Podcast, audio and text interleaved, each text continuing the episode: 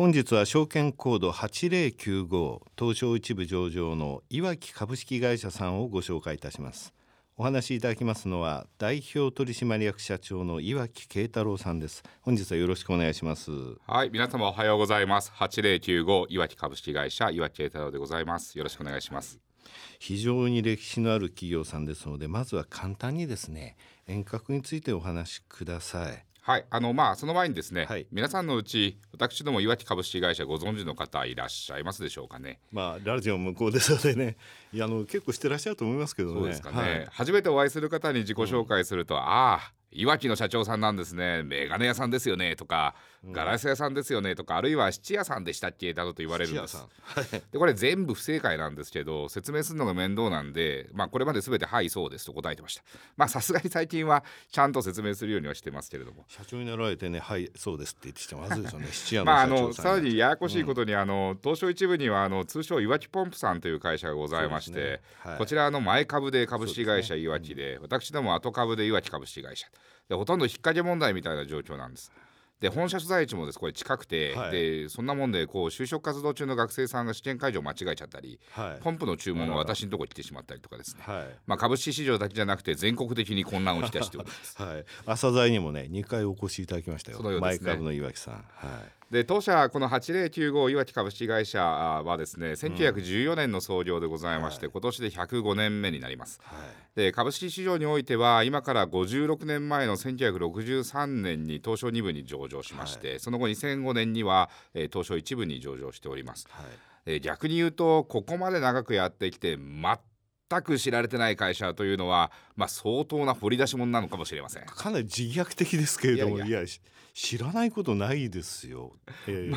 実際ほとんどの方気づいてないんですけれども、はい、当社の株価はこの数年で急上昇しているんです。そうですよね、はい、上がってますね。2016年1月頃まで200円だったんですけれども、はい、これが昨年には640円まで上がりまして、はい、で現在でも500円前後の水準で推移してますので、はい、その意味では短期間で 2.5 倍まで株価が上がってきてます、社長就任されてからじゃないですか。それね、これどうしてそういうふうに急成長したのかって言われると、これはもう井上さんおっしゃる通り、ズバリ私が社長になったか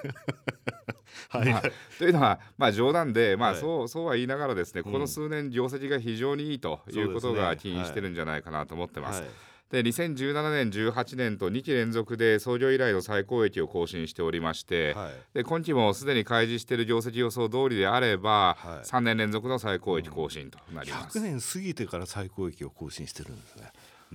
ありがたい話でございまして、はい、100年過ぎる会社、100年超える会社、上場会社でもですね、日本にたくさん、ございますけれども、はい、業歴100年過ぎたところから急激な再成長を始める会社というのは、少々珍しいんじゃないかなと思ってます、再成長する100年企業8095いわき株式会社、はい、もうね間違いなく掘り出し物だと思ってます。面白いですね社長ありがとうございます、はい。でも掘り出し物って申しますが、はい、じゃあなんでそんなに知名度低いんだという話になると思います、はい。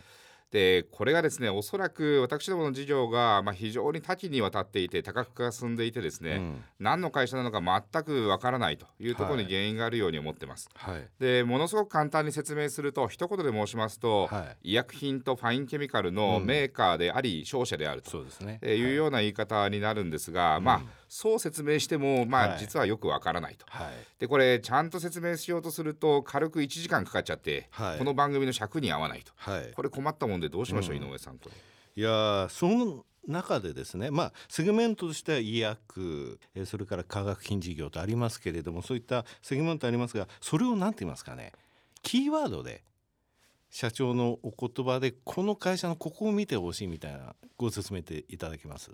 じゃあそれでいきましょう、はい。で私どもいわき株式会社はこのお肌皮膚関連のビジネスを多数展開しています、はい。でまずはジェネリックの医薬品、で私どもの子会社であるいわき製薬というところでは、皮膚科で処方される塗り薬のジェネリックを製造販売しています、はい。で塗り薬のチューブってあんまり真剣に見たことないと思うんですけれども、はい、お医者さんで塗り薬もらったら裏側、真剣によく見てみてください、はい、かなりの高確率でいわき製薬と書いてあると思います、はい。でそれもそのはず、保湿剤を除いたいわゆる塗り薬のジェネリックでは実は日本国内シェアナンバーワンなんです。シェアナンバーワン、でまたドラッグストア、お医者さんじゃなくてですね、はい、ドラッグストアや調剤薬局でお買い求めいただけるような製品の販売もしてます、はい。最近の新製品でミノグローというものがありまして、でこれは AGA ね、はい、AGA、はい、すなわち男性型脱毛症の治療薬で、うん、ミノチシジルという主成分が 5% 配合されてるんです、はい、でこのミノチシジル主成分とする AGA 治療薬で最も有名なのは大正製薬さんのリアップ。そうですね。で、私どものミノグローはその後発品、つまりジェネリックの OTC という位置づけでいます。ミノグローオープンになったんですよね。はい。ということですよね。はい。でドラッグストアではもう1ブランドぜひご購入いただきたい製品がございまして、それはタイガーバーム。タイガーバーム。はい、懐かしいですね。いや、そういうふうに皆さん言っていただけるんですけれども、うん、実はこのタイガーバームここ数年日本で販売されてなかったんです。前龍角散さんがそう藤井さんのところでやってたんですけどね、はい、でこれがこうちょっと一回、まあ、諸事情あってやめることになりましてですね、うん、でその後4年経って私どもが総代理店となってこの販売を再開することになったというところでございます、はい。うん、まあ、なんとなく海外旅行のお土産のイメージある薬だと思うんですが、うん、まあ、カンフル、いわゆるカンフル剤のカンフルですね、はい、うん、これが 25% 配合された痛め止めの効能がある立派な医薬品なんで ですね。これ赤と白あるんですよねよくご存知です ね。赤と白、はい、赤の方がちょっと熱く感じるってやつですね。そうですね、はい、温める効果あるやつです、ね、ぜひ買ってみてください、はい。それから医薬品の分野では私ども原料の製造および輸入販売も行っておりまして、はい、でこの夏には皮膚科領域でよく使われるステロイド剤などの抗薬理活性原料を取り扱うための専用の試験棟が完成します、はい。なので、まあ、この領域でのプレゼンス、いわゆる抗薬理活性の原料ですね、はい、のプレゼンスはなお一層強くなっていくだろうと考えています。皮膚科の部分ますます強くなるってことですね。お肌のいわき、うん、皮膚のいわきというわけでですね、はい、ここはドミナントをしていきたいというふうに思っています。で続いて化粧品の領域入っていきます、はい。当社は化粧品通販も手がけておりましてですね、はい、そこで販売している超人気製品がシルキーカバーオイルブロック。シルキーカバーオイルブロック、井上さんありがとうございます、うん、もう一回言います、はい、シルキーカバーオイルブロックまあこんなに長くて言いにくい名前なのに、実はこの通販化粧品の化粧下地部門では日本国内No.1の売れ行きなんです。あ、そうなんですか、はい、はい、もう一回言います。シルキーカバーオイルブロック、はい、これね、もちろんいい製品はいい製品なんですけれども、はい、これ特徴があるのは、うん、お客さんの平均年齢がなんと64歳なんですね、はい、通販化粧品の大体の平均のユーザー層ってボリュームゾーンで大体30代から40代の前半ぐらいまでと言われてるんですが、はい、なんと我々はその倍ぐらいの64歳のお客様に、ご愛顧いただいてる、はい、ちょっといわゆる通販化粧品では考えにくい、いわゆるアクティブシニア層のお客様に大変なご好評をいただいております、はい。若い年齢層はどうなんです。はい、こちらはですね、うん、はい、ドクターズコスメ、というものをお勧めしておりまして、はいはい、うん、まあ、これ要は病院でお医者さんからもらう専用の化粧品なんですけれども、はい、うん、私どもはそのナビジョンというブランドで、このドクターズコスメを展開してます。ナビジョン聞いたことあるな。お、はい、これね、この間 CM やってたんですよ、実は、はい。でこれ実は資生堂さんの美容皮膚研究によって開発した商品でございまして、うん、はい、で医療機関への販売を私どもがやって、で製品の開発は資生堂さんがやってるという製品でございます、うん。これは医療機関だけですか、通販とは。はい、実は通販でもやってましてですね、はい、その通販での販売も、まあ、最近、少しずつ始めているんですが、うん、ナビジョンで検索していただければですね、はい、出てくると思いますので、本格的な美容にご興味あればですね、ぜひ、検索をお願いいたします、はい。でまたこの原料、まあ、先ほど医薬品の原料でしたが、うん、化粧品の原料の方の販売製造というところも行っておりまして、ね、うん、まあ、ヒアルロン酸ってよく聞くと思うんですが、はい、これ保湿成分なんですけれども、うん、これ私どもが発酵培養法という特殊な技術を使って日本国内で製造して、はい、化粧品メーカーさんにまあ納入させていただいてます、はい。で私どものこのヒアルロン酸、まあ、大変品質よく、良いと言われてまして、で某超有名化粧品メーカーさんの推奨品に、まあ、指定されているなど、うん、はい、実は原料の世界でも皮膚のいわき、というのはまあ健在ということでございます。裏方の部分でもということですね、はい、提供してるということなんですね、はい。で以上、少々長くなりましたが、これらの皮膚のいわきの事業領域における売上高はおよそ150億円、うん、で全体売上の 25%、4分の1に当たっています。4分の1程度なんですね。ここまで皮膚のことをお話しいただきましたけど、尺考えるとちょっと厳しいですね、はい、そう申し上げた次のキーワードは、はいはい、他にもたくさんありましてですね、うん、抗がん剤のいわき、はいはい、健康食品原料は絶対にいわき、そうですね、インバウンド需要のいわき、はい、動物園でも意外といわき、動物園でも意外といわき動物園やってるわけではないですよね。いやいや動物園にねちょっといろんなもの売ってるんですけど、その中の一つが銃を売ってるんですよ。麻酔銃。ああそうなんです、はいはいはいはい、サファリパークとかで使っていただくんですけどね、はいうん、で最後は IoT、それから 5G のいわきと、はいいろんなキーワードがあるんですけれども、時間足りませんので、はいこの中でも今一番ホットな IoT5G のいわきと、はいはい、5G のいわきということについて説明をさせていただきます、はい私ども60年ほど前から手掛けているビジネスの一つにメッキ薬品の製造販売がございます。そうですね。はい、薬液の中にドブッと品物を入れて、はいでビーッと電気通すと表面に金属の膜ができるって、はい、メッキでございます、うん、でこのメッキ薬品の、はいろんなものに使われるんですが、はい私どものメッキ薬品の、で加工している製品の中に一つにチップコンデンサーというものがございます、はいはいこれは積層セラミックコンデンサーといわれるですね、ものの一つの種類なんですけれども、あらゆる電子機器に搭載されているちっちゃな部品でございます、うん、でこのご存知の方も多いと思うんですが、このチップコンデンサー実は 5G という世界が到来することによって需要が数倍から数十倍に膨らむと言われています、うんはい、例えば自動車、うんで通常自動車にはだいたい100個ぐらい、一番少ないものでだいたい100個ぐらいのチップコンデンサが搭載されていると言われています、はい、でこれが 5G の世界になって、うん、これが自動運転、自動車が自動運転機能付きになっていくと、はい、最低でも1万個のチップコンデンサが搭載されると言われています。そうなんですよね、車載、うん、でつまりこれ必要となるチップコンデンサの数が100倍になってくるということです。でマーケットが一気に100倍に広がるポテンシャルがあるってすごくないですか、はい、そうですね。でここからが大事なんですけど、うんはい、私どもが製造販売しているメッキ液は、はいこれは錫という金属を使うんですけれども、うんうん、チップコンデンサ用の錫メッキ液としては世界ナンバー1、誰も追随できないシェアを持っているんです。チップコンデンサ用の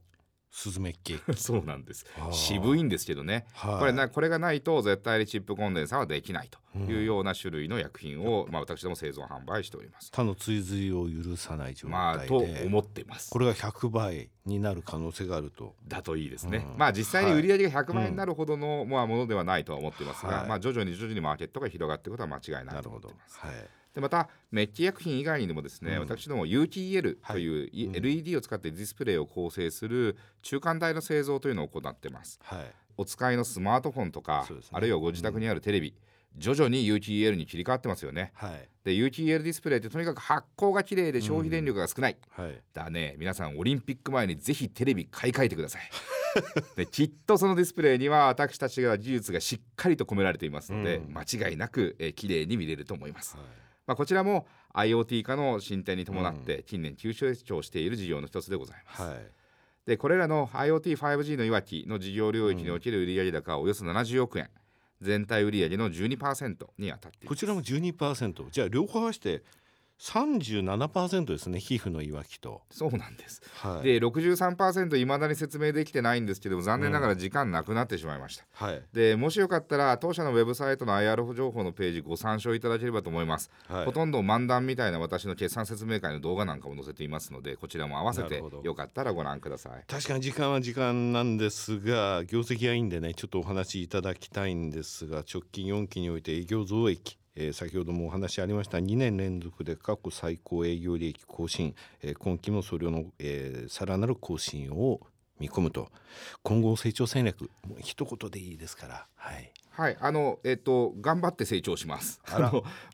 社は2016年1月に中期経営計画ビジョン I111 というのを発表しまして、はい、創業111周年にあたる2025年11月期までに売上高1000億円 ROIC10% を目指して取り組んでいます。 ROIC を一つの、経営指標の素晴らしいですね。ありがとうございます、これ実は、ROIC を採用し始めた私が子会社の社長をやってることなんで、今からもう12年ぐらい前なんですが、当時はねまだ誰も ROIC って言ってなくて、実はオムロンさんより僕の方が早いと思ってるんですけど。あ、そうなんですか。いいんですけど、いろいろと今コンサルティングでね、資本コスト、そしてこの ROIC、 ROIC ですね、ROIC の出し方をいろいろとお教えしてるんですが、御社の資料にはポンと出てるんですね、過去のところから。すごいな、はい非常にマネージしやすいというか、その社内的にマネージしやすい、行動をコントロールしやすい指標になってますんで、はいでこれは非常に重要な経営指標として意味があるものだと思ってます、うんはいで、この IEEE に提示されているこの売上高1000億 ROIC10% ってこれ実はすごいことで10年間の計画なんですが、売上約2倍、収益性約10倍っていうですね、大変アグレッシブな経営計画を持ってます。ですでに3年間経過してますけれども、現在までの進捗一応オンライン、ほぼオンラインと、で推移していますので、ぜひ、期待いただけるというふうに思っています。はい、岩木慶太郎さんが社長になられてから業績は非常に好調ですね。はい、そう言いながらですね、実際は私が社長になったからどうかという話ではなくて、どちらかというとそれまで会社をうまく作ってくれた人たちが、蒔いてきた種が今花開いているということだというふうには思っています。最後になりましたが、リスナーに向けて一言お願いします。はい、再成長する100年企業8095いわき株式会社でございます。案の定時間切れで全て説明しきれず大変失礼いたしました。リスナーの皆さんの個々のお問い合わせにもできるだけお答えしていきたいと思ってますので、ご連絡いわき -ir@ いわき -kk.co.jp iwaki-ir@ iwaki-kk.co.jp までお寄せいただければ幸いです。これはホームページの方から入っていけますね。もちろんです。そうですね。こちらでも結構です。はい、岩木さん、本日はどうもありがとうございました。はい、8095いわき株式会社、皆さん忘れないでくださいね。よろしくお願いします。